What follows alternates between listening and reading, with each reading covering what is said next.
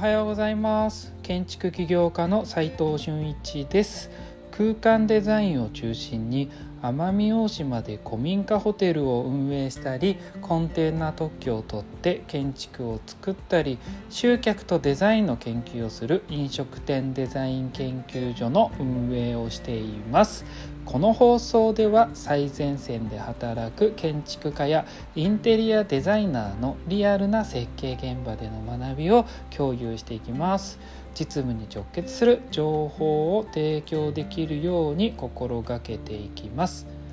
今日はなぜ施工会社によって金額って異なるのかという質問に答えたいと思います。本題に入る前にちょっとだけお知らせさせてください。奄美大島に古民家ホテルがもう一つ増えます。また僕が現地に行って村人や移住者とともに建築を作っていこうと思っています。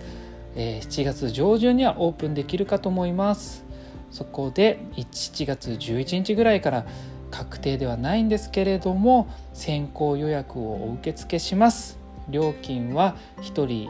泊1万円でのご提供です。別途清掃料が8000円かかります。古民家ホテルのね、公式 LINE の URL を、下に貼っておきますので、日程と名前と何泊かをご記入してください。それでは本題に入りたいと思います。なぜ施工会社によって金額が異なるのかということなんですけれども、そもそも、施工金額ってね、どういう内訳なのかなっていうと、皆さん知ってますかね。もちろん現場監督をやってる人だったり、もうプロでね、設計事務所をやっていたりすれば、それは知ってると思うんですけれども、例えば会社員で設計だけをやっていたり、ハウスメーカーのこの組織の中でやっていると、その中での見積もりチェックだけではなかなかわからない、内容までわからないことってあるんですよね。2、3社見積もり取って、高いか安いかとか、設計にここのものが入ってるかどうかとか、そのぐらいでしか判断つきませんもんね。施工金額って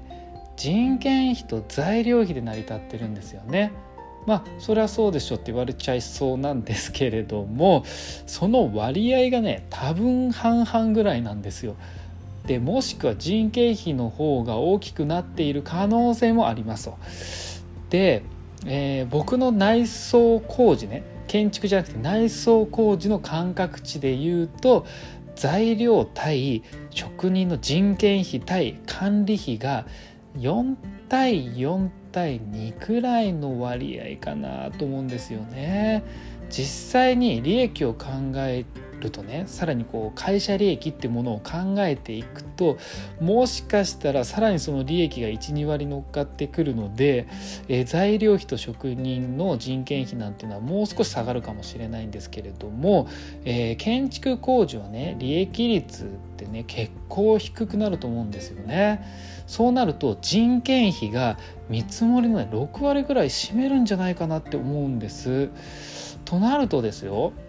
施工金額は人件費によって異なってくるわけですよね。だって今さ、材料なんてこうネットでオープンになり始めてますし、流通ルートが優れているところが安くできるかもしれませんけど、多分ですね、ほとんどの施工会社は同じようなね、問屋さんとか経由したり、メーカー問屋って形で流通ルートをね、使っていると思いますので、要するにメーカーから商社に入って現場に入るイメージだと思うんです。となると人件費、要するに職人単価が施工金額に影響をめちゃくちゃ与えるってことですよね。でさらに紐解くと、職人を効率的に作業できる環境を計画できるね、現場監督さんによっても施工金額って変わるってことなんですよね。さらに言うとね、それを計画している設計図書、要は設計者にもそういうコストってめちゃくちゃ関係してくることになるんですよね。それは素材っていう意味ではなくて、人件費、要は作りやすさとかってそういうことですけども、でもう一つ大きく施工金額に影響を与えるのは組織構造な気がします。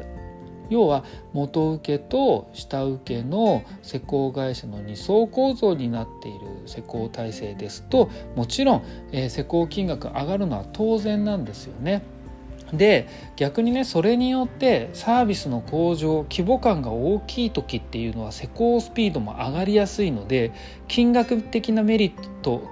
も含めて、優位に働くこともあるんですよね。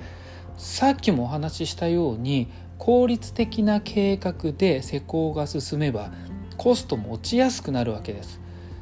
職人の人数を一気に増やしたり一気に減らしたりってことは無駄が省けるということでもあり、施工金額を下げることもできる。ただ小規模な内装工事では流通ルートだよな、組織構造もシンプルな方がね、まあ下げられるような気がしますね、金額は。あとメンテナンスですよね。施工業者によって継続的に続くメンテナンス工事をね、どう据えているかによって初期の施工コストに影響って与えてくると思うんです。でね、ここまで聞いてみてなんとなく施工金額の違いが出るのは分かってきますよね。要するに人件費は手間なので、手間をどれぐらいかけるかによって施工金額は変わってくるということですよね。なのでもしクライアントがめっちゃ気難しそうでね、気難しそうなオーナーさんだなってなって、設計承認取っても後で変更したりしそうだよな、チェック厳しそうだよなってなればですね、施工会社の施工金額って絶対上げてくると思うんですよ。だって赤字になるかもしれないじゃないですか、やり直してね。設計者も一緒で、設計のねチェックが厳しすぎるデザイナーとか